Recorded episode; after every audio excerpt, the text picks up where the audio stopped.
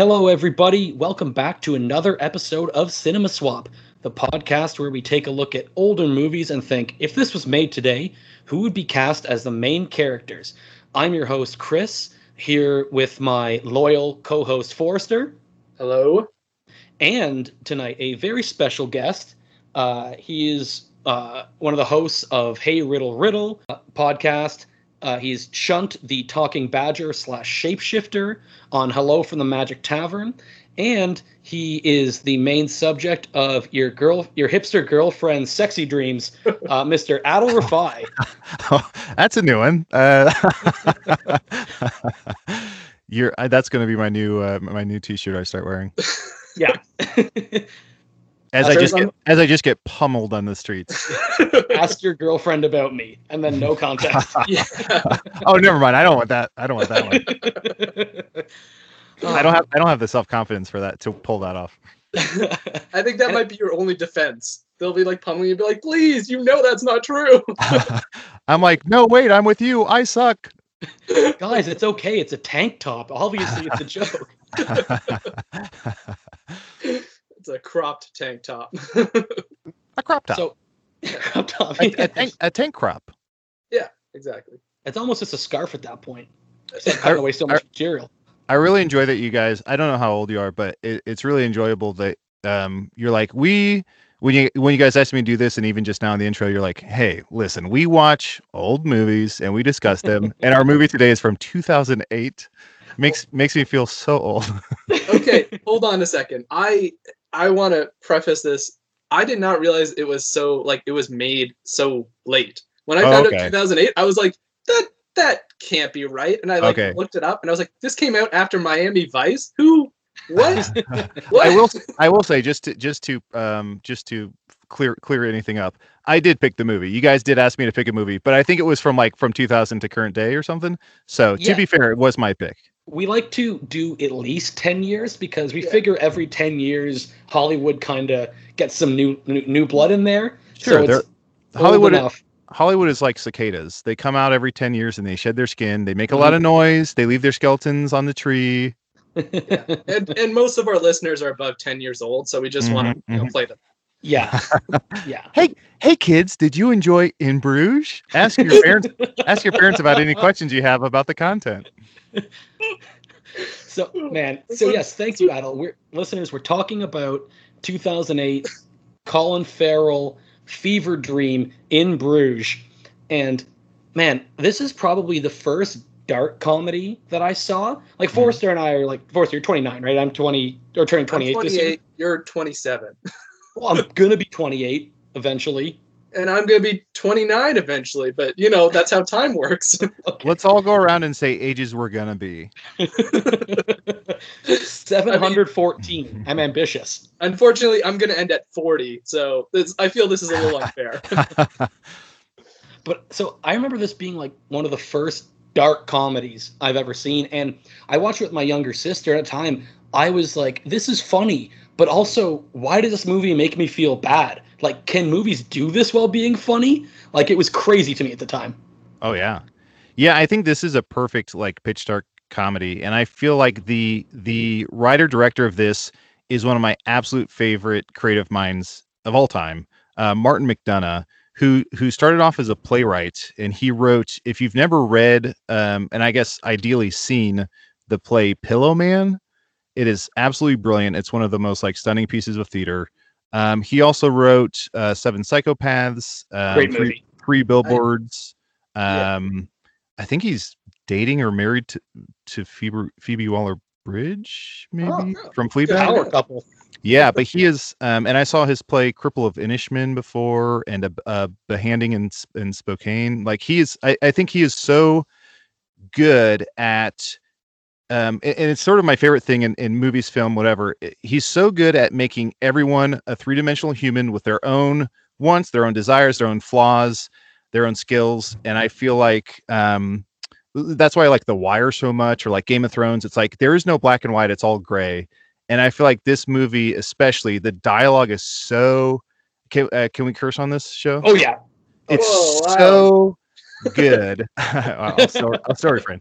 Um, but there's moments that I'm just like, just guffawing at how great the dialogue is, where it's like, you expect in a movie, the trope is for the bad guy to say something like this, but instead, you know, like, I don't, I don't want to get into, I guess we can get into no, specific away. moments. Yeah. Oh yeah. But, but there's like, once Ralph Fiennes gets on the scene, especially like he goes to get a gun and um, there's the guy who's like, You're, you know, yeah, I, I got, I got blinded. The, the guy you're after blinded me. Uh, I tried to rob him and da, da, da. And Ralph Fiennes is like, what? Sounds like it's your fault. Like what, what the fuck were you doing? And it's so versus like, I'm going to get this guy or whatever. He's just, he's his own human. He has humor. He has levity. This, the scene at the table in, in the t- kind of town square with mm-hmm. Brendan Gleeson and Ralph Fiennes is one of the best scenes to me in, in cinematic history. Just the cover, the places the conversation goes where it's like, they're, they're trying to kill each other, but they don't want to do it in public. And then they're like making fun of the Russian guy at the same time about alcoves. And it's it's just it goes to so many different places, and you're like, this is so nuanced and so brilliant. And then also one of my favorite moments, in, again in cinematic history, is Colin Farrell and Ralph Fiennes in the hotel. Yes, and yes. he's like, and I he's was like, hoping you'd get to that. He's like, Colin Farrell's like trapped. And he's like, hey, I'm gonna jump out the window and try and swim, um, and make it to the other side. You go and try and shoot me and see if you can, and that'll be what we do. And he's like, well, how do I know you're going to do it? He's like, well, I'll, you know, it's just so brilliant. It's like a they, game. Yeah. It's so it's, civil and so yeah. brutal I, at the same time. But I think the best part of that is it feels so much like a setup to just the one punchline of like the inn owner being like, why don't you just go home? Yeah. yeah. Don't be stupid. This is yeah. a shootout. Like, he, that, yeah. just the delivery of that is like, this is, he, I, does a phenomenal job of writing terrible people in yeah. a lovable way. Oh yeah. I think, I think he actually, I may be mistaken. I think he says this is the shootout. So he's almost okay. like aware, like this is the climax, yeah, you well, idiot. Like yeah. this is the end of the movie, you idiot. Like yeah. it's just, it is. Ray just... Fiennes' character, uh, yeah. Harry, he, he loves the action of his yeah. job so much. Like he wants it to be a movie. Oh, he's when he's talking to Brendan Gleeson, he's like, we're not going to have a shootout in the, in the fucking square. You know, yeah. we can't yeah. have it. Yeah. And it's so, it's so wonderful to like, like what a beautiful, they're in Bruges in Brussels and such a amazingly beautiful town. And the whole mm-hmm. time, the entire movie shits on Bruges. The whole time the, the movie shits on Americans. It's like, there's, you know, Colin Farrell punches a guy he thinks is American and then goes like, that's for John Lennon. And it's just so, I, I don't know. It, it has such didn't a strong give the fucking Vietnamese a chance. The movie has such a strong point of view and it has so many, so many callbacks in such a smart way. Like there's, there's maybe like twenty-five callbacks that, that, that where it's like something was referenced earlier that then comes to fruition, or there's foreshadowing that pays off in such a satisfying way. There's absolutely, for anyone who hasn't seen this, I'm I'm so sorry for just ruining random parts. Please watch this movie. I will say there there's a there's a few moments, like with a lot of Martin McDonagh stuff, there's a few moments that that clearly don't hold up terribly well today, just in terms of like things said. Um, yeah. and I, but I I feel like, and I'm not trying to defend him, but I feel like, to me, I see it as like, this is necessary for this person to to say this or or think this way because they're a bad person. Like yeah, it, I, I these these people exist. Like, yeah, these people exist in the world, and so for them to say something like that is representing that these idiots walk among us, um, versus trying to like have everyone in the movie be P C, which is maybe not realistic. But I totally understand if people feel a certain way. No, oh, it's, yeah, it's. It's perfectly okay to be offended or upset with what these people say, because you're supposed to be. You're not, they're not like, they're lovable characters because they're idiots, but that goes towards them being idiots. That you're like, oh, they're yeah. just so stupid and terrible that you're like, but because they're Irish. yeah, yeah, yeah. Well, it's it's the thing that it's like, They're they're they're so terrible in such a casual way where it's just like the like how they were raised or the world they live in. I mean, they're hitmen, so yeah. they're, just, they're bad dudes. And yeah. like even when they talk to those American tourists at the bottom of the tower at the start of the movie, he he's genuinely trying to give him advice like, "Hey man, like tr- don't go up there. It's gonna be tough for you." But obviously he's super offensive about it. And then Brendan Gleeson comes down and is like, oh, by the way, man, you might not like it up there. And yeah. they lose their shit on him. There's even, I mean, Colin Farrell's character is even aware that he's he's incorrect, because there's a term he uses for, for a person in the film that he even, even his character mentions like, hey, I know that's not the term you're supposed to say, so let's all be cool. And then he keeps saying it. So it's like, even, you know, the playwright makes the characters aware that they're awful, that they're saying bad things, but then they still fall into old habits. It's just, I think it's really intelligently done. But again, I, mm-hmm. I think there's, you know, there's there forewarned, there's moments that uh, may be uncomfortable to listen to. Oh, yeah. I mean, when he's like, oh, isn't Bruges so impressive? And he's like, well, if I was born on a farm, and he says something else. Yeah, yeah. Find Bruges. And it's like, when in two thousand eight, that line, and I mean, I don't know, I can't remember how old I was, but that like had me cackling. And it's still like clever, but obviously super not P C now. Yeah, I think I think we're all we're all um, a little more sensitive to to, to things yeah. to where we're like, go. yeah.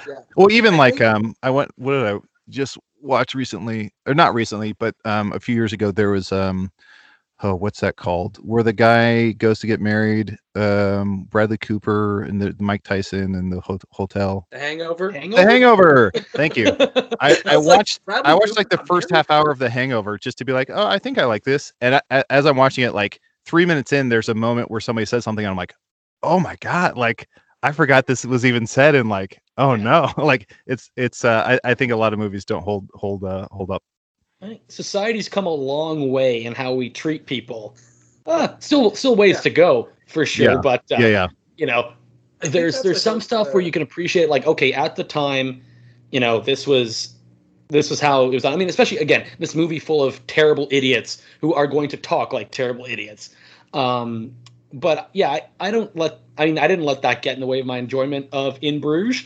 Um, Same here. You know. Yeah. It's one of my, I mean, it's one of my favorite movies. Uh, um, in terms of like, there's a, there's a bit Colin Farrell.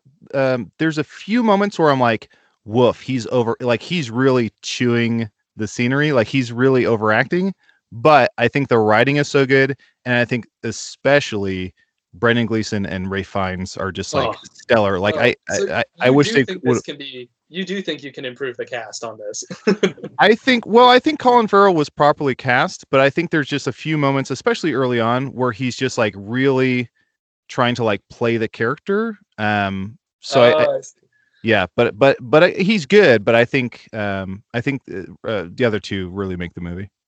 One kind of neat uh, uh, character fact, I guess, the priest that he murders is Mance Rayder from Game of Thrones. Oh, Same that actor. Guy has such a specific face.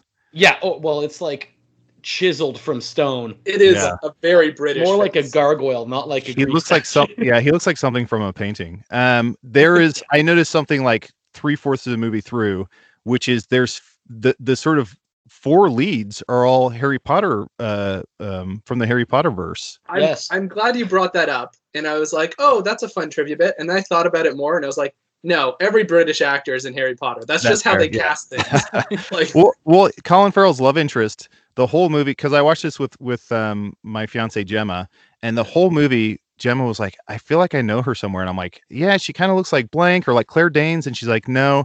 And she finally looked up and she's like, that's Fleur, Fleur, Fleur Delacour. Fleur Delacour, I think. Yeah. And I was like, oh shit. Yeah, it is. And then I suddenly was like, oh, and Colin Farrell was in um, the newer Harry Potter movies. So it was kind of mm. wild. Oh, you know what? I actually forgot about that. I just assume that when they film a Harry Potter, they just have to run through a list of different actors, yeah. and it's, it's owed oh, yeah. to them as part oh, of like yeah. the British Screen Actors Guild or something. They just like blow a horn, and like all the members of B A G, I think is the acronym, just like show up en masse and like you guys. Yeah. To I mean, to me, the biggest knock against the Harry Potter movies is that they never secured Ian McKellen as Dumbledore. I think they, I think they legit. A true story offered it to him, but he was already doing Gandalf. So yeah, he's like yeah. one old wizard is like enough. Right? Yeah, yeah, yeah, yeah, yeah. You don't want to be typecast. You know what's speaking of again? Now we've gotten off topic, which is totally okay. But speaking of uh, Dumbledore's, I was watching Gladiator a while ago for a previous episode mm-hmm. that uh, Forrester and I did, and yeah. my girlfriend, who's not a super big movie head or like knows actors or any of the well. When when the emperor, like originally the old emperor, he's on the screen. She goes, "Hey, isn't that the guy who played Dumbledore?" And I looked it up, like, "Holy shit, good eye!" He's, like he's one of them. Is it yeah, Richard? Is it Richard Harris or Michael? Richard Harris. Yeah, okay. He died yeah. in oh two after the second um, Harry Potter. But she just like points him out without any wizard clothes on, no beard. She's like, "Oh, that's Dumbledore." I'm like, "God, I was impressed." That's I mean, wild. he was he was wearing a purple robe, so it's kind of bizarre. I think actually. Now that I'm trying to think back to that era, I feel like maybe Richard Harris died during the filming of Gladiator, and that was the first movie where they used like special effects to finish his role. Are you thinking of uh, uh, who's the guy who played um, Oliver the Trainer? Oh, uh, okay, that guy. Died. Okay, never mind. Yeah. Oliver something. We literally talked about this two weeks ago when we recorded the episode. I, I have limited space in this brain, all right? Very as, limited space. I mean, as I'm sure you know, Adel, and as you've mentioned on shows before, like, people will message you stuff. Like, hey, man, love this line. You're like, I don't remember what we recorded, bro. Like, sorry, my man. Yeah, I, I have um, every once in a while, th- th- and this happens to me, like, out in the wild. Like, I'll be somewhere where I'm, like, uh, shopping for for fruit. And I'll be like looking at an avocado, and somebody will come up and be like, this is before everybody wore masks, but I'll be like holding an avocado, and somebody would be like, ooh, uh, um, kisses for my grandpa. And I'm like, what? And they're like, kisses for my grandpa. And I'm like, I'm sorry, do you work here or what? And they're like, oh, you're Chunt, right? And I'm like, oh yeah. And they're like, in uh, episode forty-two, you say kisses for my grandpa. It's like my, my friends and I say it to each other all the time. And I'm like, I'm so sorry. As soon as we're done recording, I don't remember anything. I mean, now, listeners, that's the caliber of celebrity we're dealing with tonight. Yeah. By the way, so get excited. But also, Confu- confused in the produce aisle. Uh, yeah, type, and then they're like, hey, yeah. I like that shirt. Who's my girlfriend? You're like, uh-oh. oh, no. Oh, no, it's happening again. But, yeah, Adel, it's so funny because, like, I will leave this room, and my and my girlfriend, I was like, so who did you guys all pick? Like, who did Forster and Sam, who did they pick? I'm like, I got no fucking clue. Yeah, yeah. yeah, remember can't, can't remember.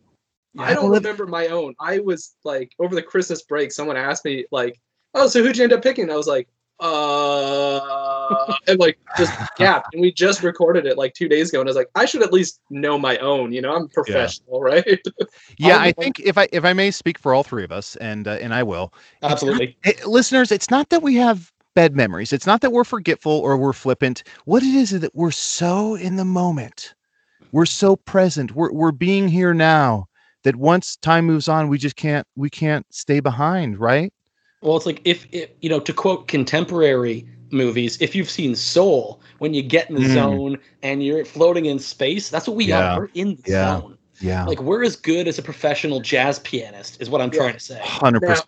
Now, Adel, I know you're new to this, but we frequently ruin other movies that people yeah. had no intention of getting spoiled coming into this. You know. Oh, good. Then I, I've already ticked that box. Yeah, hold nothing yeah, back job. Because people know that if we're talking about a movie, we might talk about every other movie.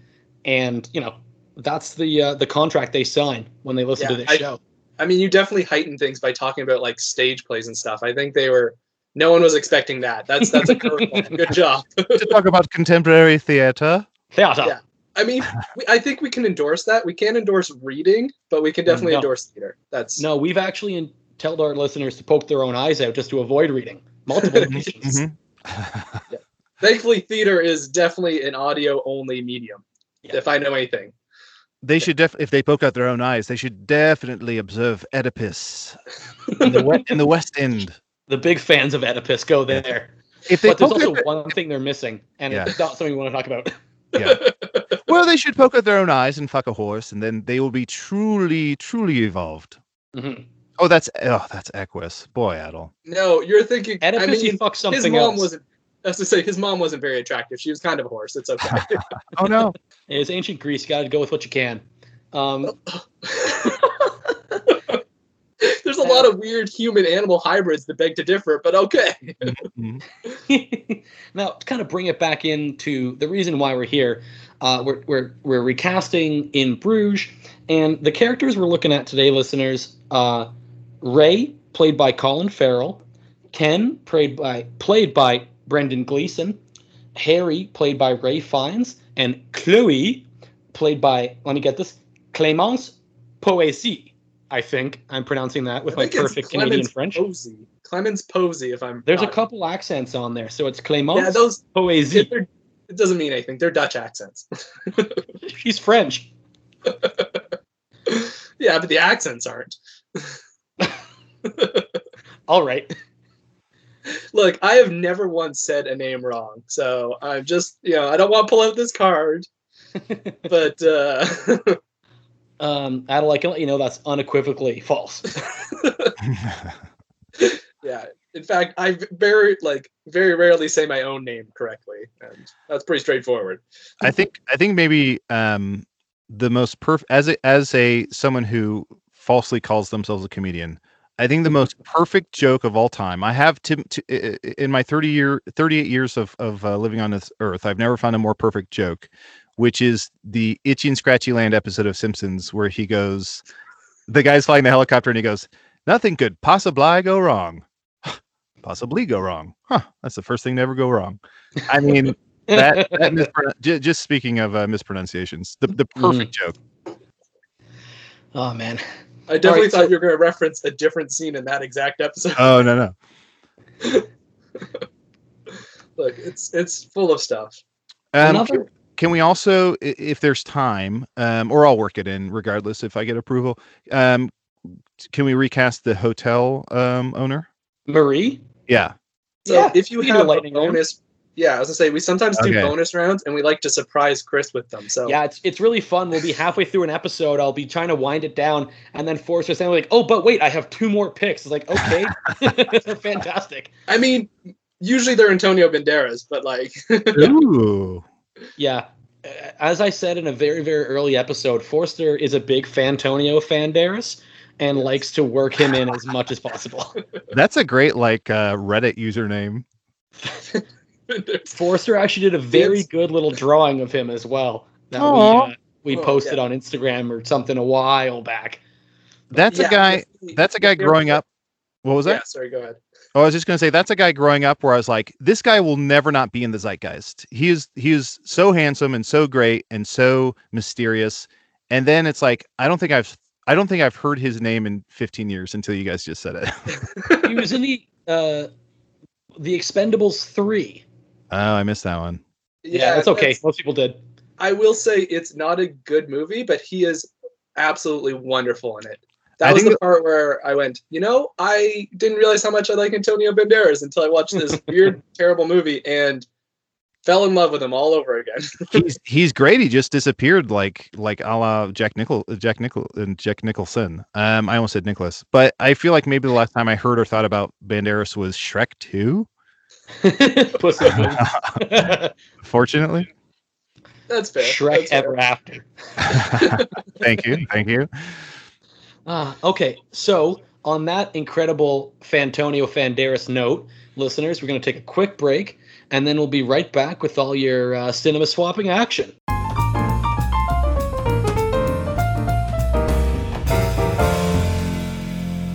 All right, everybody, we are back. Um, very quick break tonight. We uh, we sped up time with uh, Forster's designed a new time machine in his, in his uh, time off from work, so we were able to really rip through that break, although to you, I'm sure it must have felt like eons. Um, first up on our list tonight, we're talking about Chloe, who is uh, – she's a pretty fun character. She's sort of the love – I mean, she is the love interest for Ray. Um, also a drug dealer, which is an interesting uh, character trait.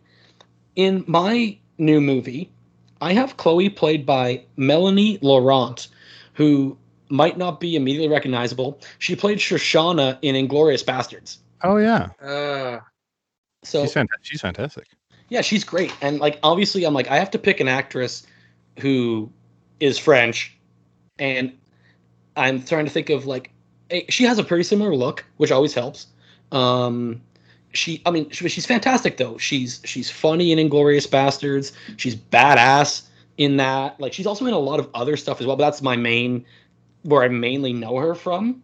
I, you know, I just, I think she'd be a great stand-in for the actress. You know, right age too, because you know, vaguely young thirties is pretty much what the character goes for. So sure, sure, sure. That's awesome. It's, I, I feel like, I mean, I don't know if I believe her as a drug dealer, but I guess uh, with Clémence, I didn't believe her as a drug dealer either. Like, it felt like this is someone who's a drug dealer, but it doesn't define their personality, which, like, yeah, okay, fair. That one would be even more unexpected. I'd be like, no. no. That's the funny thing. When they're on the dinner date, she's like, what do you do? He's like, I kill people, mostly priests and boys. And she's like, I sell heroin to the movie cast. Yeah. And he didn't believe her. And then it turns out that she is, well, she's kind of a scumbag, actually. Well, I mean, she's a scumbag, but they're, I, I feel like specifically the scene where they're back at her place and the next boyfriend shows up. I think she's fantastic in that scene where yeah. she really, she truly conveys like, hey, I have this like shady side hustle, but I'm very, I am very into you. And then there's a moment where he's like, um, someone like you. And she's like, what do you mean someone like you? And he's like, you know, uh, someone nice. And you yeah. can see like this, this shift in her eyes of like, oh fuck. Like that. No one's ever said that about me. And like, that makes me want to like be better or like be around you. So I, I think she, the actress does a really good job of like balancing a very hard role of being, you know, uh, of, uh, yeah, having that shady underbelly. I mean, yeah. I feel like she doesn't come off. I mean, Brendan Gleeson's character is by far kind of the most likable character.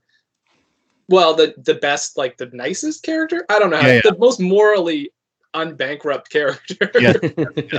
But she's probably like, she feels like a close second where I never thought of her as like, oh, she deals drugs. I was like, yeah, all right, whatever. Like, that's fine. It's a living. Change anything.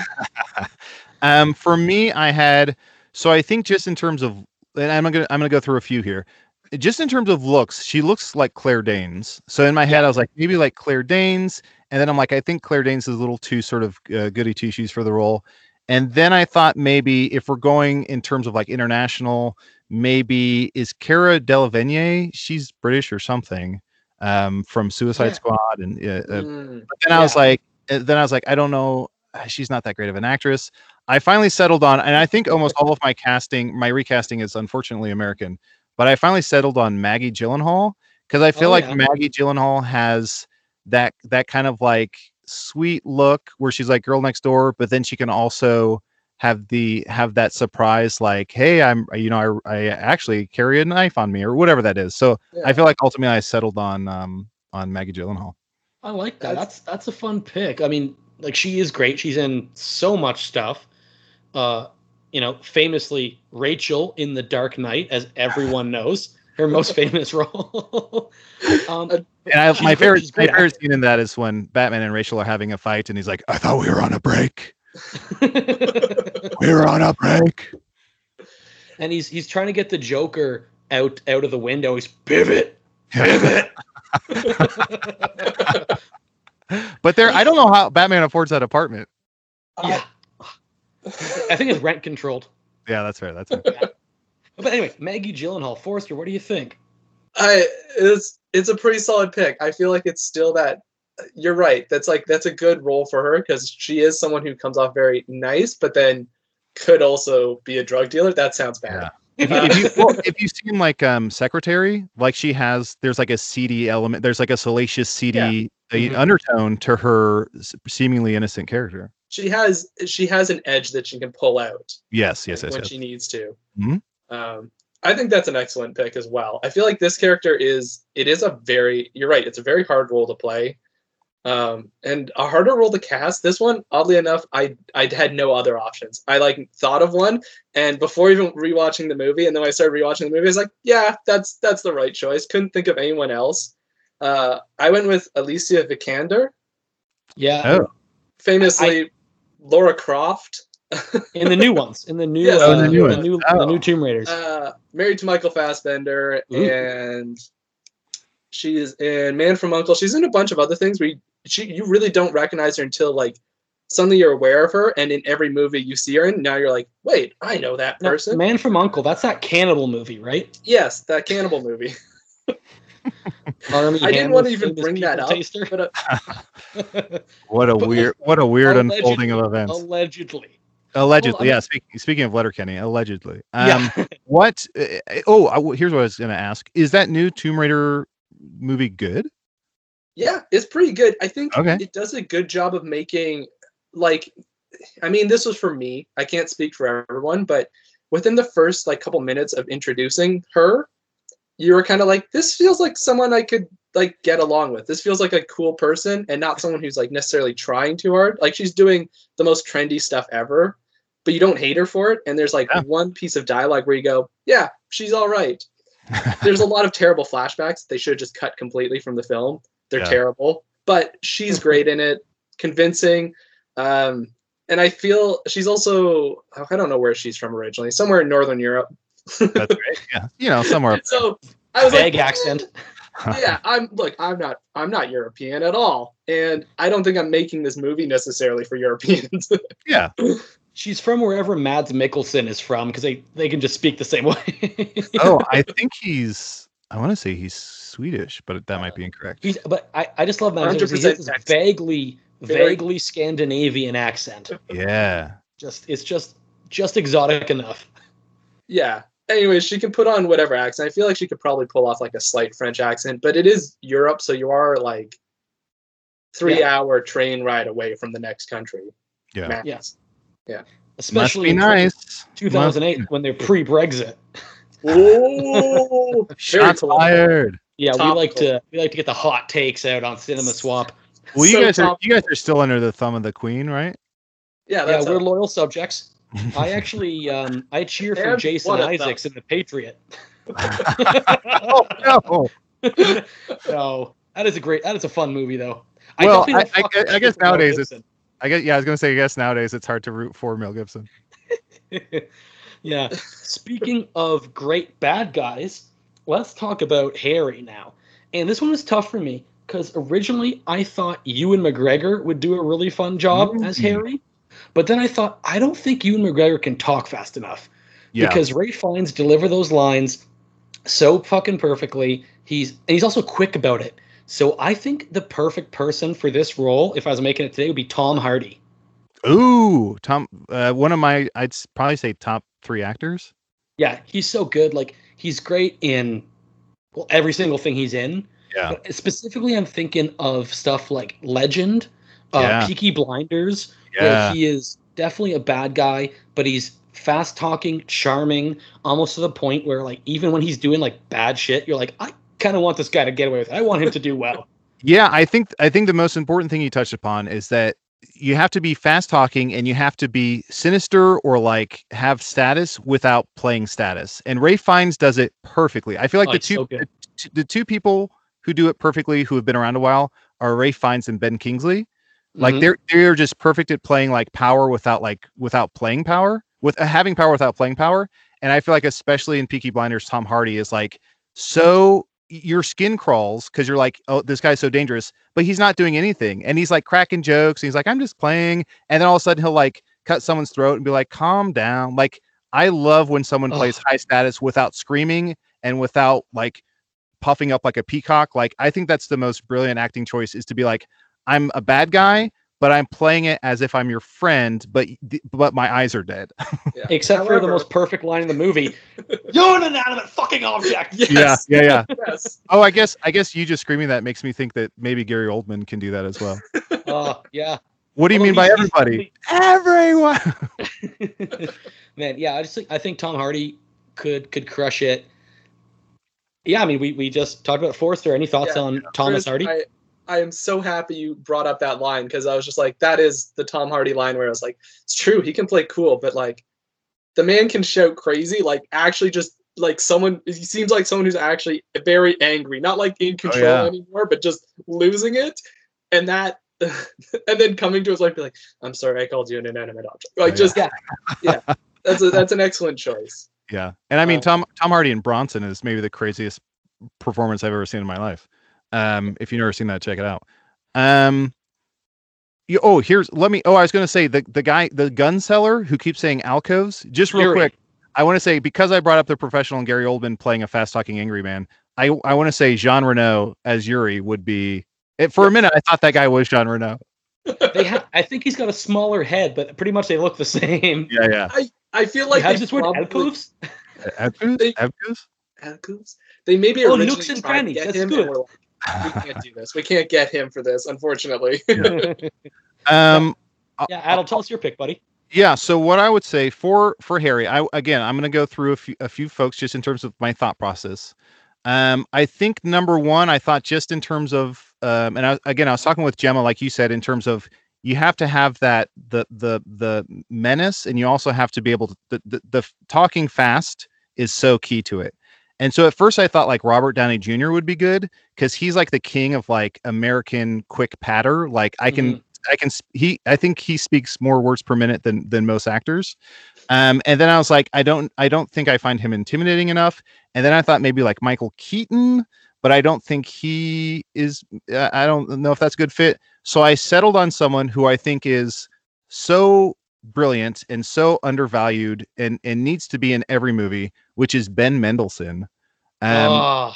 because him and Captain Marvel is like one of the funniest performances in any in any movie of the last ten years. Like, and I feel like that guy is just so just so charming, but menacing and scary, and and he has the comedic chops to pull off that role. The timing.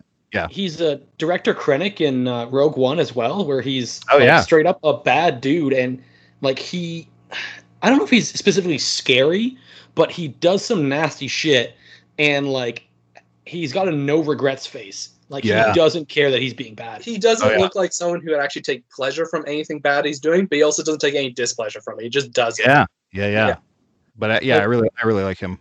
That's a good pick. He's great. And, like, I was actually happy to see him in Captain Marvel because, like, the first time I'd seen him was Rogue One, and then I saw him Captain Marvel, and I think I've seen him in a couple other things. I'm like, oh yeah, this guy's great. I love this guy. Yeah, he in the out the miniseries The Outsider. Uh, it's an adaptation of a Stephen King novel on yeah, H B O. Jason Bateman, right? Yeah, he's yeah. Uh, Ben Mendelsohn is tremendous in that. Oh, nice. Yeah, I feel like I always picture him in a suit, which is just perfect for this. he t- yeah, like Ready Player One, he's definitely like the the the powerful oh, billi- the powerful billionaire. Yeah, yeah. yeah. I was like, I'm trying to, I was like, I just keep picturing his face coming up, and I was like, it's from something, and that might have been it. I also feel like he was in some other murder mystery thing, and I'm just like, I don't know where my he, mind is at. But, he has a face that's just very, him and like Chris Parnell, they just have like very, yes, like suit wearing, very punchable faces, where as soon as they come on screen, you're like, this smarmy prick, it, but, but for no reason at all. Well, they're almost, like Chris Parnell is almost a character actor, in yeah. that way, like probably Ben Mendelsohn less so, but like Chris Parnell's a Cinema Swap favorite. We mentioned him a ton of times. And like, yeah, every time I see Chris Parnell on something, I get excited because I know it's going to be very funny, well, at think, least for however long he's on screen. Mendelsohn yeah. is a character actor as well, but the character that he gets like typecast as is just not, it's not over the top, which I guess is not really a character actor, but like he knows what he's, or at least people know what he's good at and get him cast in those roles. And this is one of those roles. Well done. yeah. Great pick, Adel. Thank That's you. It's a solid pick. I this one I struggled with so much. Um, in fact, I thought of another one when Chris, when you first started talking, where I was like, "Oh, Jude Law would be great here too," mm. and I I didn't. I'm I'm not going with him, even though he's phenomenal and he's great at just being a violent. If you get the chance, check out the movie Don Hemingway. He gets really jacked for that, but he also just plays a belligerent British guy who swears a lot and loses his like mind at everything. So it's actually this role, but that's fine. I didn't think of it soon enough. Um, I thought about Pierce Brosnan briefly, but I was like, I can't imagine him like really being that ridiculously angry.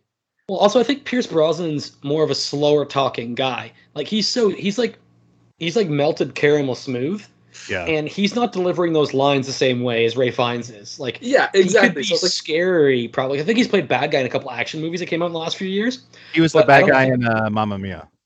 I mean, sort of. I don't Did you hear his singing? He was definitely the bad guy in that movie. um. Anyways, I thought I was like, ah, I mean, it's nice to have an Irish person, but it's fine. Uh, I thought about Kevin McKidd from Rome, the main guy from Rome and Dog Soldiers, where he's just a British, like, he always looks very aggressive. And when I was trying to think of him, I kept putting my finger on someone else completely. And that person is Damian Lewis, who I actually chose. Oh, yeah. Like, uh, Winters from Band of Brothers, that's for Chris. Uh, he's in Your Billy? Highness. He's, yeah. Exactly. Uh, Dreamcatcher, which I always remember him from. that That's one of my worst movie-going experiences of all time. Dreamcatcher, I was like, oh, this is going to be a fun horror movie. And by the end of it, I was just like sitting in my seat fuming. It, it also feels like a strangely faithful Stephen King adaptation where you're like, this is a cool premise. And then you're like, what is going on? uh, I mean, he was in Homeland as well. Oh, yes, yeah. Great yes, in Homeland. Um, Um, he doesn't actually, I don't know. Yeah, he doesn't get to use his British accent as much as he could, but he is British. So, like, very. Uh, that's perfect. I can see him, like, muttering under his breath. I know he does anger very well. So I was like, perfect. I think he'll fit this role and not, like, overshadow who else I've chosen. Mm-hmm. Um, you know, it's funny. He's also in, um, in Once Upon a Time in Hollywood. He plays Steve McQueen. In like oh, a few scenes man. in that movie. Oh, that's and, right. And he looks like he does a good job as Steve McQueen. Like the four lines he has, but he just looks like it the whole time. He's a cool set piece. Yeah, absolutely. Um, I also found out today while doing some research and stuff that there's a director called Steve McQueen who is not in any way related to Steve McQueen. Oh yeah, oh yeah. Like complete opposite. And I was like, I got excited for a second and went, no, this is probably better. That makes more sense. I think the, the way I do it, and this is just a little inside trick, the way I differentiate is that one's dead. Yeah. No, that is, one's that dead, is a good yeah, point. One is that's just a fun dead. Little tip in the way that I tell them apart. Like, so if I hear a movie's directed by Steve McQueen, I immediately know. I don't know. Holograph technology has come a long way. That's all I'm going to say. Last night, I fucked a Tupac hologram. Isn't that an episode of South Park? Oh, man. No, that's that's a great pick, Forrester. Um, and now, I guess moving on to the next one, we're going to talk about Harry, who is kind of the heart, really the heart of the movie. Um, even though Colin Farrell is kind of a lovable idiot, um, Harry is his older... you know, a little bit weary mentor um, who is either gay or lost his wife in an act of violence. It's unclear, um, which is kind of interesting about the character anyway. And to pick um, to play Ken, I picked Damian Lewis. Ooh. Who we just spoke about when we were talking about Harry. But speaking of Damian Lewis roles, people might not know, there's a movie called The Baker that came out in two thousand seven where he plays a hitman who decides to give it up and he moves to a small English town to become their village baker. It is another dark comedy. It's fucking hilarious. He uses his British accent and it's great because it's like he escapes his hitman job without basically telling his boss. And so the whole time he's trying to pretend to be a baker, though he can't bake bread. And then it's also his old like colleagues are hunting for him. So there's the danger of that. But it's very, very funny movies. He's trying to blend into this tiny English countryside community. And it made me think he'd be great for Ken uh, just because of the kind of same demeanor he has. And like, I don't know how old Brendan Gleeson is in this movie. He's kind of a vague age all the time. But I think Damian Lewis is probably in his mid to late forties and is, is, you know, good enough for that kind of like older brother or like cool uncle mentor role. Yeah. He's, he's somewhere in his forties. He's nineteen seventy-one. Let's yeah. See. I looked it up, but I don't remember. I don't want to do math. And that's not how yeah. this podcast works. So not to take away from your pick for Harry, Damian Lewis, but I think Ken, Damian Lewis as well. Okay. Okay. I, you know what, you know, I, I, I'm not against that either. I had him locked in there too briefly where I went like, oh, maybe. And like, I just knew he had to be in this film once I thought of him, but yeah, either where, way is agents yeah. getting a call for sure. Yeah. um, I'm going to go this, this to me, Um, the, the person I ultimately cast in this, it's, it was so hard for me because I immediately thought of them and it was so hard for me to picture anyone else in the, the, this role. The one person after doing some like real soul searching and reflection that I, that even came close was Kevin Kline, where I feel like he's got a, he, he just has a good vibe to him where like, he's immediately likable, um, and can play that sort of like, like em- empathetic, charming sort of like you, you root for him no matter what he does kind of vibe. But then I ultimately settled on the person I just could not get out of my mind. And I don't know how good he is for this role, but I could not get him out of my mind for this role, which is John Goodman. You know what? I that, think John Goodman could do it. Even no accent, American accent. Yeah, yeah. I think, oh man, I like that a lot, actually. That's I think very that fun. Is like almost, if you had to make an American Brendan Gleeson, yeah. that is John Goodman. You got yeah. as close as you could without, you know, crossing the pond, so to speak. Yeah, yeah. That's yeah. that is a great choice. I'm actually happy you didn't go with Kline because I was like, I can't believe him as killing anyone. He just doesn't seem like a killer. Yeah, that's fair. But he, John yeah, Goodman he's the one, he's the only one that came close. Where I'm like, who's someone? Because I feel like Kline and Goodman are just so. The minute they come on screen, it's like whatever this person does, I'm like rooting for them, and that's how I feel about Brendan Gleeson. It's like the minute he's yeah. on screen, you're like, he's so kind and he's warm. And he's, you know, th- this movie is is such a beautiful, a dark, funny, oh yeah, fucked up, beautiful tale of like friendship, loyalty, and like redemption and second yeah. chances. And I feel like you get all of that. The the complexity of this movie you get immediately from just like Brendan Gleeson, his first few lines. You're like, yeah, yeah I don't know. So so he does such a good job. At, he's almost irreplaceable. But the only person I could think of is John Goodman. That is, I think you, like I said, you came as close to replacing him as you could. Um, yeah, congratulations, you won. That'll you win over. Podcast. Back up.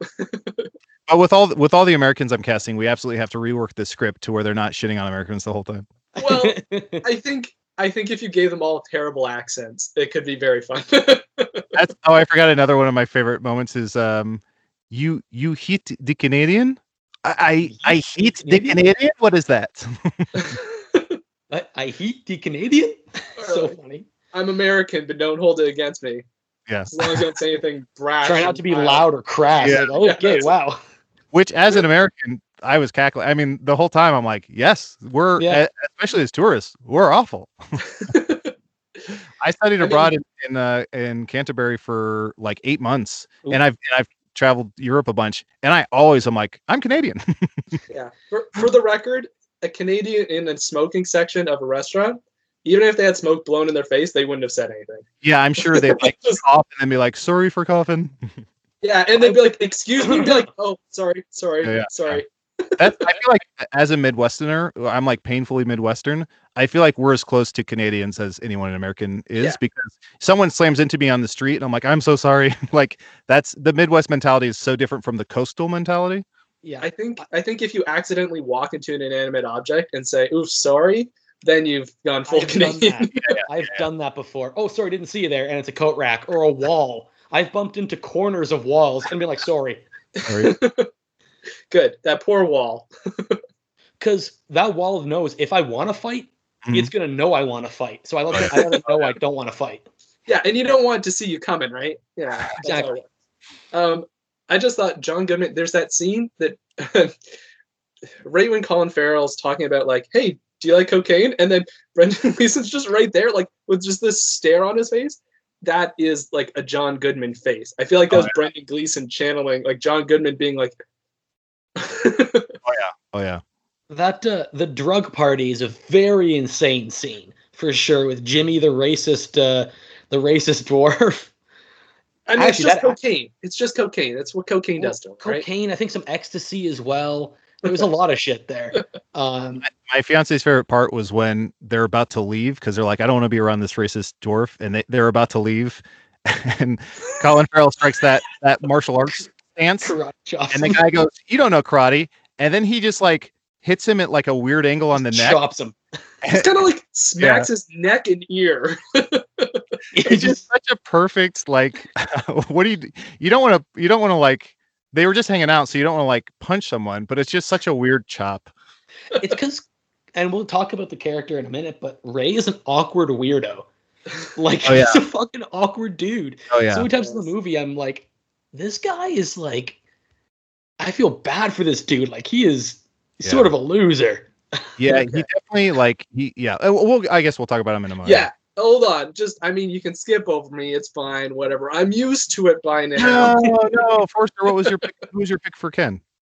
Okay, so for Ken, and I didn't try and go for a one-for-one, although John Goodman's very excellent.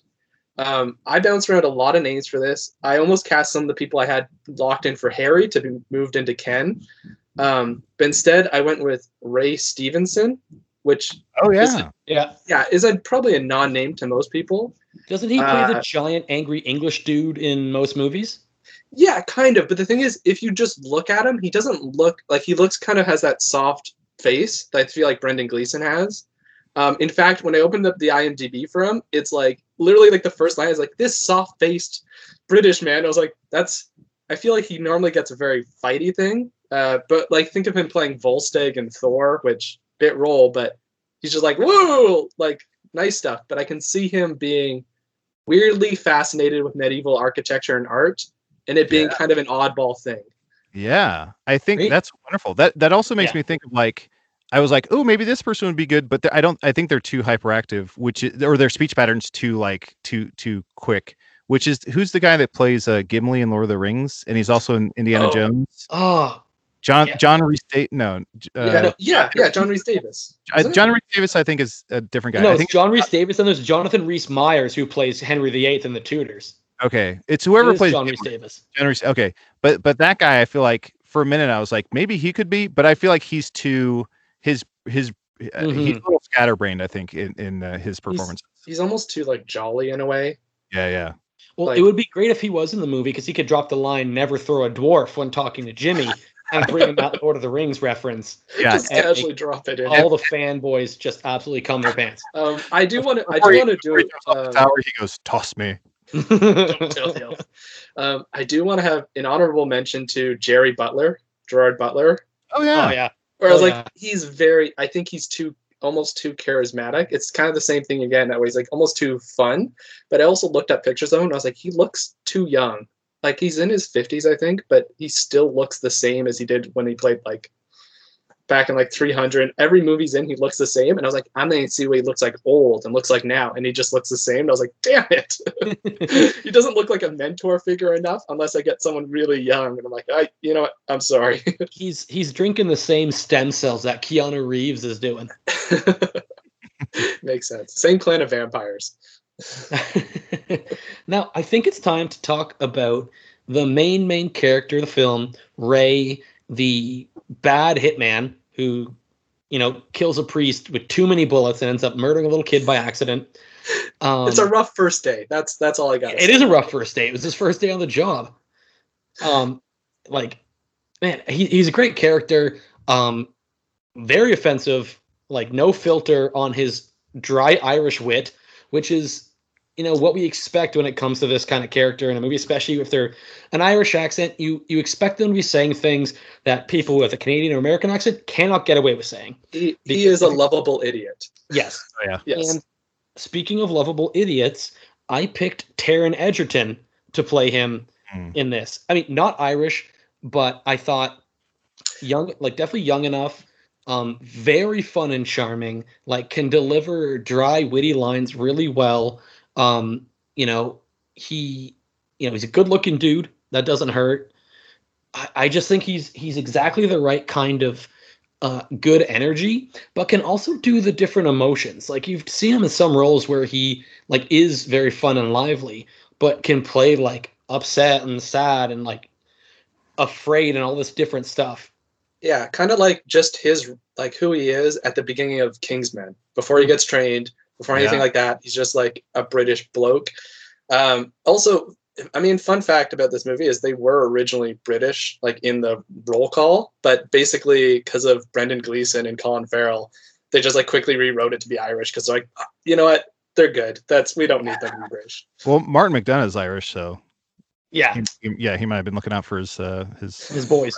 Damn the British! Looking out for the boys. Looking out for the boys. For the boys. For the boys. Um, this was yeah, this was tough. My my um my number one choice is not appropriate, so I, I had to dis- I had to dismiss it. The reason he's not appropriate is because he's aged out of this role. Oh, okay. See, my number one choice was not appropriate, but I went with it anyways because I think it actually makes the movie better. So my number one choice for this role is, I would have to say, I mentioned Tom Hardy in my in my top three. Um, this this man is also in my top three and has been for for twenty some years. Sam Rockwell, to me, oh. would be so he has he plays the best sort of like frenetic energy, like what am I doing? I'm kind of capable, but at the same time I'm scared shitless. And he's even a favorite of Martin McDonagh in terms of like he's one of the leads in Seven Psychopaths. He's one he's the I think the second lead in Three Billboards. But I feel mm-hmm. like his energy and style is perfect for this role. But like I said, in terms of probably Colin, uh, uh, um, the age of Colin Farrell in this, he's he's probably twenty-five years too old for it, or twenty. yeah, I I had I had Rockwell just slotted in like everywhere. He was the first yeah. person I thought of before I even knew the cast. I was like, he's gonna play the Colin Farrell character, and I thought about and yeah, it's it's an age thing where I was like, I was like maybe he could play Harry, and I was like, no, I want to keep British and U K actors if I can. Yeah, but he but he's he's one of the best. He's phenomenal. Yes, excellent. I was I was re- I've recently been on several Zoom calls with Sam Rockwell, and, and oh, wow. the whole time Whoa, I'm just flexing. I'm just yeah. I, I, I'm not trying to brag. The whole time I'm just like I just I'm, I just I, you're uh, amazing. Like and when you and you were in Ninja Turtles, so the first. Um, That's the one. He's like, no one ever remembers that. Yeah. Thank you. The foot members in the arcade. Um, yeah. yeah, he's a very very generous kind dude. Um. But I, and then I also thought, like, if it can't be Sam, Sam Rockwell, maybe someone who is a little bit older, but also but but could maybe play younger. And then I thought like Brad Pitt, because in Snatch, I feel like he deserved an Oscar nomination for Snatch, because his his Irish Pikey, like that that character is so good and, and has like a very frenetic energy. But then I was like, I think he's a little too old, and maybe and um uh maybe can't play like stu- like the the the ignorance well enough. I feel like Brad Pitt just doesn't can't can't maybe um latch onto that. Um so what I ultimately settled on um was Adam Driver. And I feel like specifically oh. the moment I knew it had to be Adam Driver was the scene in the restaurant where he punches the guy and says, "That's for John Lennon." And then the moment where he turns around and the woman um, takes a swing at him and he goes, "A bottle." And then he punches her. And I'm like, that delivery was so like awkwardly funny, but so well timed that, that I, I could hear it in Adam Driver's voice. Like I could hear the delivery of like a bottle. um, I was like, I think it has to be Adam Driver, because he has that like brooding quality, like that. Colin Farrell just looks like he's always like brooding, and I feel well, like maybe Colin like Robert Farrell's Pat- the pouty. He's like he's got oh, a pouty yeah. face. Yeah, yeah, and I feel like maybe Robert Pattinson, but but I don't think he. I don't know if he could handle it. But I feel like Adam Driver is the perfect sort of like mix of all the qualities that that Colin Farrell brings to the table. That's a great pick. I mean, Adam Driver is great. Um, love him in Star Wars. You know, I, I never saw a Marriage Story because I like to be happy. Um, but uh, I hear he was pretty good in that. And he's funny, too. Like, he's I've seen S N L skits with him where he just, like, fucking... He's great. Man, that the one of the funniest S N L skits, one of my favorites. I'm a huge Star Wars fan. That undercover boss... oh, um, so good. Uh, uh, Starkiller base. So yeah. fucking funny. So he's like, "Hi, I'm Mike." Yeah, so or, funny. He he does have that, like, it's very funny but believable delivery. Like, mm-hmm. yeah, and that's a solid, solid pick. He's very awkward. Yeah. Which I think Colin Farrell is like, so like in almost every scene in the movie in, in, in Bruges, Colin Farrell's like touching his face or like, j- like kind of jittery or like looking around or like taking offense. Like uh, he's just very, which I feel like is the exact energy Adam Driver has in everyday life. And Adam turns the lights off. Only I need to take my contacts out. And like, yeah.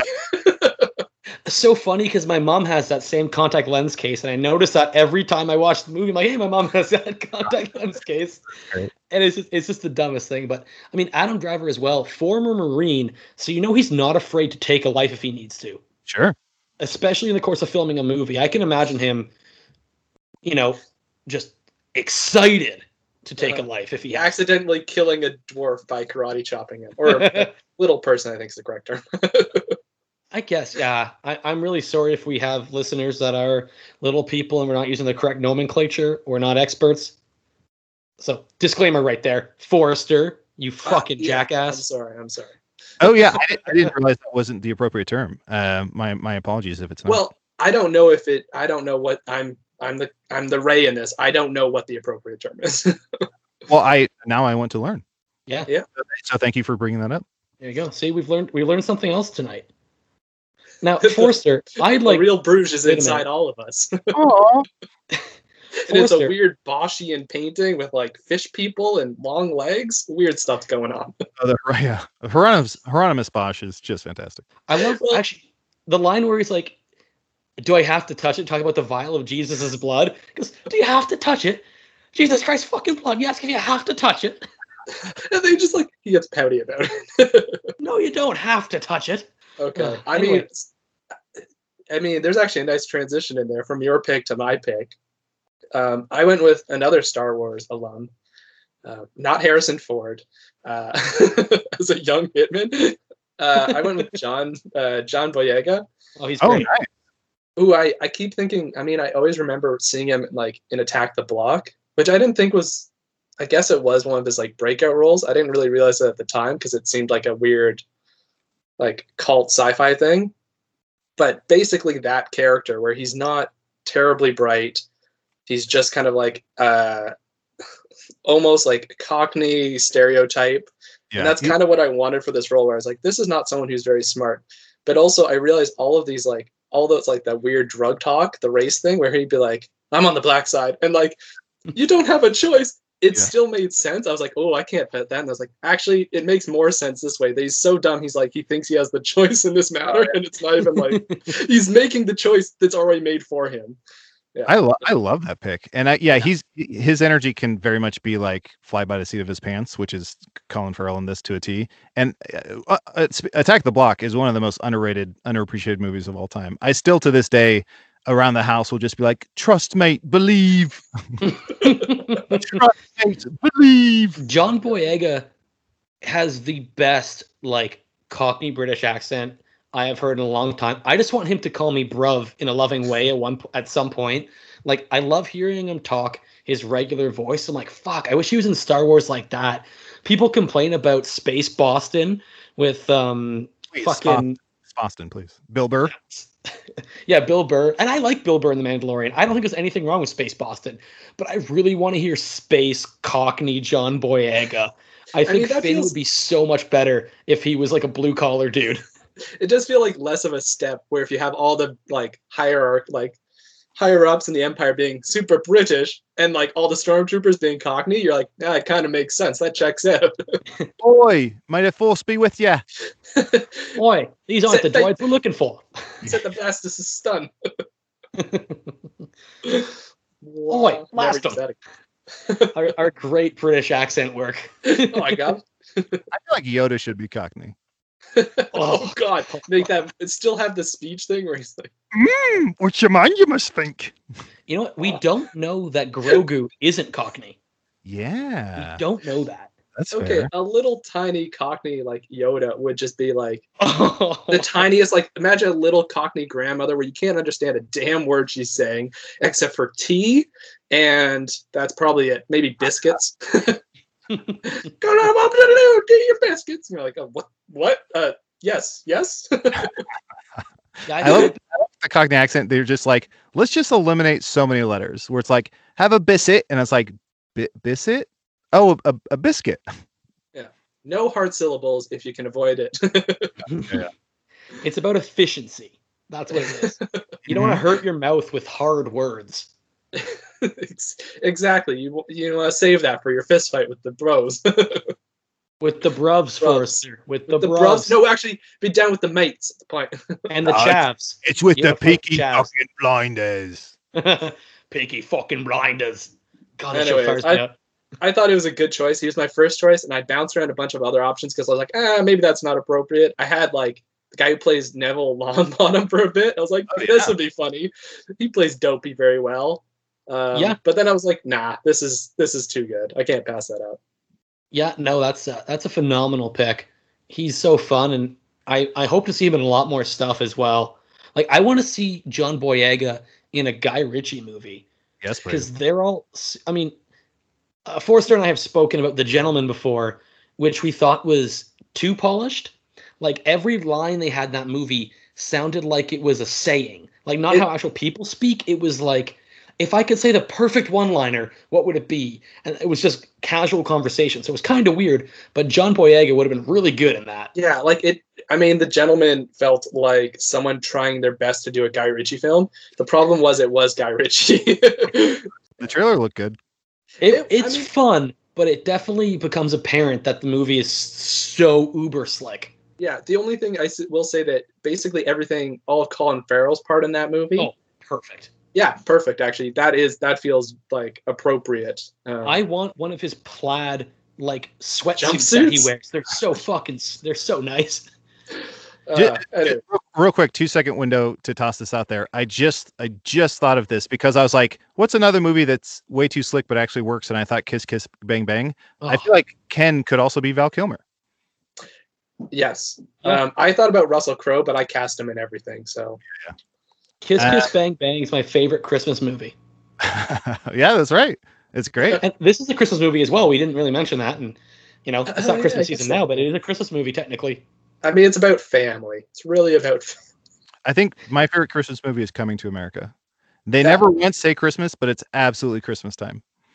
Excellent call. Uh, I'm Lethal Weapon two. Nice. Wow. Um, bonus content. I said I would do it. I think the I, f- I forget her name. Maybe it's Sarah. No, Marie. Marie. Marie. Thank you so much. Hotel owner. Um, Marie. The entire movie, I could not stop thinking that she's basically Anna Kendrick. Like same look, same energy. Yeah. Um, so to me, Anna Kendrick. I, I also thought for a moment, I'm like, maybe like Carrie Coon, who's one of my favorite actors, mm-hmm. uh, actresses or actor. Um, but but I think Anna Kendrick would would nail that role.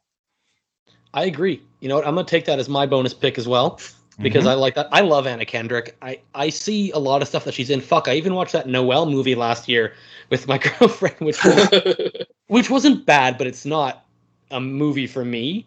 But I, who was it? It's not Rainn Wilson. Um, who plays Barry in that H B O show? Oh, Bill Hader. Oh, yeah, Bill Hader is pretty funny in it, in a pretty like toned down Bill Hader role. If you want to watch a cute Christmas movie that's sort of dumb, it's not bad. But Anna Kendrick, I mean, she looks really good in those little Santa outfits. I will say that. That doesn't hurt. You know, um, okay, yeah, I think on. Anna I, Kendrick could play that role great. I agree with that. Um, but in my effort to have no Americans in my cast, uh, I had this pulled up and I was like, I don't know why I'm gonna, I'll just keep her in the back of my head for Uh, later use. Uh, don't take that the wrong way. Ana de Armas. De Armas from like oh, Knives from, Out. Yeah. Yeah, yeah.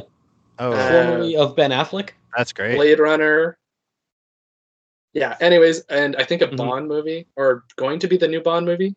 I, yeah. yeah, I think so. Yeah, yeah. Well, anyways. Yeah, I was like, you know, this isn't a role. I think she can do the attitude enough, at least from some of the other roles I've seen her in. I was like, yeah, they'll be they'll fit. That's fine. Yeah. Yeah. And and a good accent, although I guess it's a Spanish kind of... Ah, it doesn't matter. Spanish kind of accent, but whatever. It's Europe. Everyone's neighbors Listen, there. I'm I'm not marketing this towards people in Europe. What, what's that line from Eurotrip? Oh, Berlin is pretty much a suburb of Paris. So I imagine Spain and Belgium are across the road. Mm-hmm, yeah. mm-hmm. Close. Having never been there myself to see it, you can't uh, prove to me that it's not. So. Yeah, the Earth is flat anyways, so it doesn't matter. that's that's yeah. We we Forrester makes sure he gets his beliefs in it once yes, per episode. Yes, I am a strong Christian flat earther. uh, I can't think of anything else that we brought up in previous episodes. If the Man. Earth is not flat, then why maps? Exactly, adult. Exactly. Like, if I if the Earth was round, we would have a map that was on a stick that was a sphere. Yeah, but we you, don't do that. That's that not maps. In and then put your finger down on it and then travel there. Yeah. And I'm looking around the room right now. I don't see a single one of those. Nope. So, I do see a bar and a sword, but you know, those are always here. Those are props. Yeah, it's fine. Yeah. No, Anna Anna de Armas and uh, Anna oh Kendrick. Anna Kendrick. Another Anna. Anna. Yeah, I, I would pick. I think those are both great for the role in a little bit different, but also pretty similar kind of ways. They got the same yeah. energy. I think big Anna wide Kendrick's eyes probably too, better, on all of them. Yeah, it's fun. Big big wide eyes look that they can all, all do pretty well. Um, amazing. So that wraps up our recasting portion. Now, uh, for the listeners and for Adel, who is it's his first time here. Now, um, I will read off my list, and we will discuss whether it's a good, better, or worse movie than the original, and then we'll do Adel, and then Forrester, so on and so forth, until we run out of things to say about that, which is how a human would would explain that sentence, I think. I'm yeah. learning. I know humans. That's how they talk. Exactly. People words. Yeah. All right. So first off, I have Chloe, played by Melanie Laurent, Harry, played by Tom Hardy, Ken, played by Damian Lewis, and Ray, played by Taron Egerton. deep, deep breath. Uh, it's such I, a tough one. You yeah, first I, battle, yeah. I, I think I, I don't think we make it. But thank you. But thank you. We'll call you. We'll call you. I think so. That is a good way to sum it up. Where I think such a hard part of this is that it is really good. I mean, we always do this to ourselves where we pick movies with like really good casting to begin with, which just is like shooting ourselves in the foot. Like, good luck recasting this. Um, and Chris mentioned multiple times that I'm stealing his line now, that this movie could just be, if it was made today, you would just recast the exact same cast. You almost could have the same people. Yeah, yeah. The only the only Hollywood re- remake that worked was Old Boy. Kidding. Uh-oh, cut everything. We're going to have to edit you out of the episode now. um, Uh, let me go into mine. So I have Um, as Ken, I have John Goodman. As Harry, I have uh, Adam Driver. As I can't remember the woman's name, I have Chloe. Mag- Chloe thank you. I have Maggie Gyllenhaal. Um, and as Harry, I had uh, Ben Mendelsohn with with a special guest uh, cameo by Anna Kendrick and Jean Reno. There you go. So you meant Ray is Adam Driver, right? Um. Yeah. What did I say? I'm sorry. Harry. It's okay. Harry. No, no, no. Yeah. Ray, Ray is Adam Driver. Yeah. I think I think it's a great cast list. I I think it could be as good, you know, um, because it's it's it's different for sure.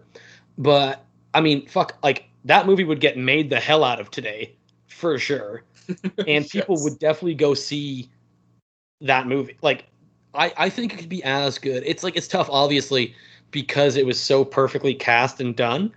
Uh, but. Now- Now I feel fucking terrible about shooting down your movie.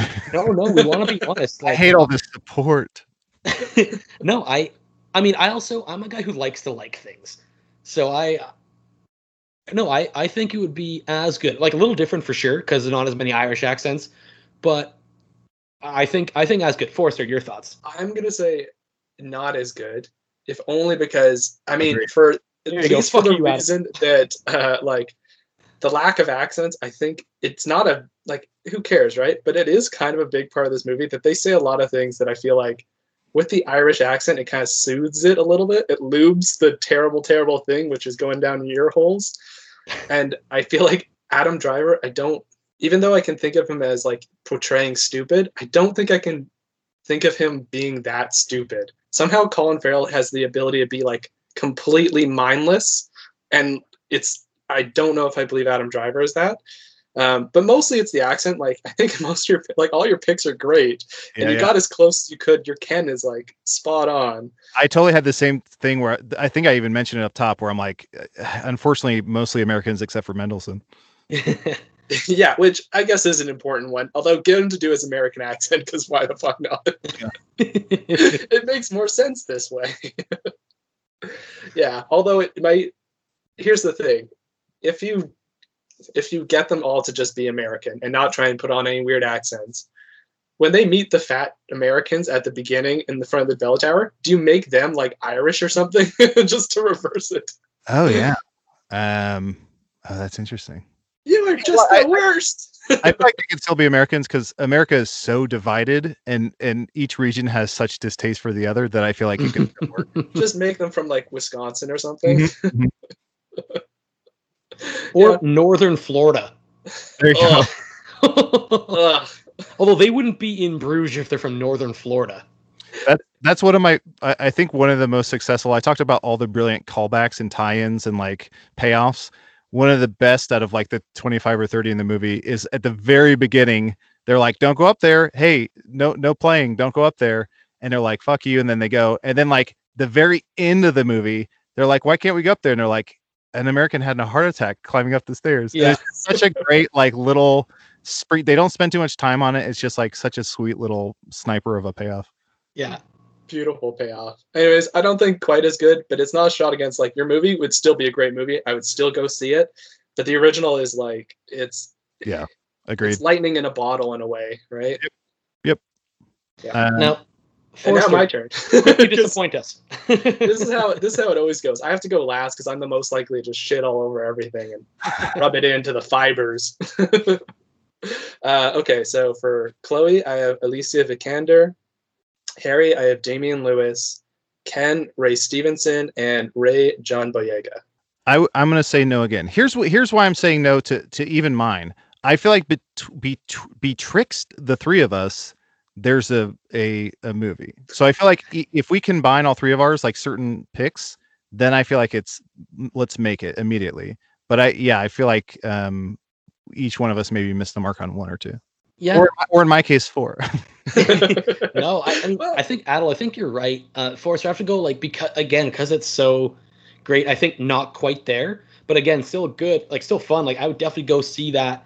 Like John Boyega as a, as a dumb hitman, like, even with no one else in the cast, I'd watch that movie. Um, but yeah, I think not quite there again. But again, just Wait, off Chris, of what Chris, Adler's saying, same stuff. Chris, with no one else in the cast, so you're saying you would go see a one-man show where John Boyega plays a idiot hitman who goes to Bruges and has to chase himself through the streets of... Are you what? saying you wouldn't watch that? Yeah, actually, I would. I convinced myself as I was trying to do that. Here's what I'll, here's what I'll posit. If they ever made this and it was just like... Uh, um, in the vein of Nutty Professor, if it was just Eddie Murphy in different wigs and suits playing every character, I would I would be first in line. Yeah, yeah, it would probably be awful, but I would pay my twelve dollars and fifty cents to see that movie. It would be definitely more offensive somehow than the original. Oh, absolutely. Because he's also he's also playing Jimmy, so he's yeah. It wouldn't quite work. And he's playing the Swan, and he's playing the tower itself. God. The tower itself, just a Bruges, giant. Bruges really is a character in the movie, you know. The town of Bruges is really a character yeah. in itself. Oh no, amazing! Well, listeners, that uh, kind of wraps up our insane ramblings about we In all Bruges. Failed. We uh, all failed. Our recastings. Thank you so much for listening. Um, Adel, again, thank you so much for being here. It's been so much fun. Thank you guys for the invite. Truly, this was a blast. And it, and it uh, allowed for me, it gave me an excuse to rewatch one of my favorite movies. Absolutely. Listeners, you know, check us out um, at Cinema Swap on Instagram and Twitter. Uh, please, and like, honestly, if you like what we're doing for some reason, check out Hey Riddle Riddle. Check out Hello from the Magic Tavern. They are so goddamn funny. Like, Adel is one of, you know, three main cast members on each show, and the groups, they're so good. Thanks, man. Like, I, I'm, I'm, I'm a podcast head. I listen to these shows every week when I'm like working out in the morning. A uh, little bit of a brag there because I am working out in the morning. Uh, but yeah, check out Adel's stuff. Um, he's a lot funnier than we are, and we're just blessed to have him with us. Yeah, absolutely. Is there, is there anything you want to plug while you're here? Uh, I don't think so. I really enjoy that you said you're a podcast head, because I agree that if you say podhead and that's misheard, then suddenly there's a stigma. Or oh no, we're in Canada. It's fine. It's fine. I don't know why I can't get a job anywhere. I keep saying I'm a big pothead. Um, uh, no, I don't. I don't think uh, there's anything else to promote. Just, just again, thank you, thank you two for being so. I feel like th- this was so easy, and you two were so welcoming and so generous. And, and so you, you made it very easy and very enjoyable. Amazing. Aww. We appreciate that. It's at Adler Fai, right? I'm sorry? At Adler Fai on Instagram, oh. Twitter, all that jazz? Yeah, yeah. So my, my yeah, any social media, at Adler Fai, spelled how it, how it sounds. Of course. Uh, and uh, let's, I, I'm going to hold you guys to uh, to meeting up sometime and grabbing a beer. Hell yeah, man. So, Al, you stick around for a sec, but to the listeners, thank you for listening, and bye. Bye. Bye. Forever. Forever.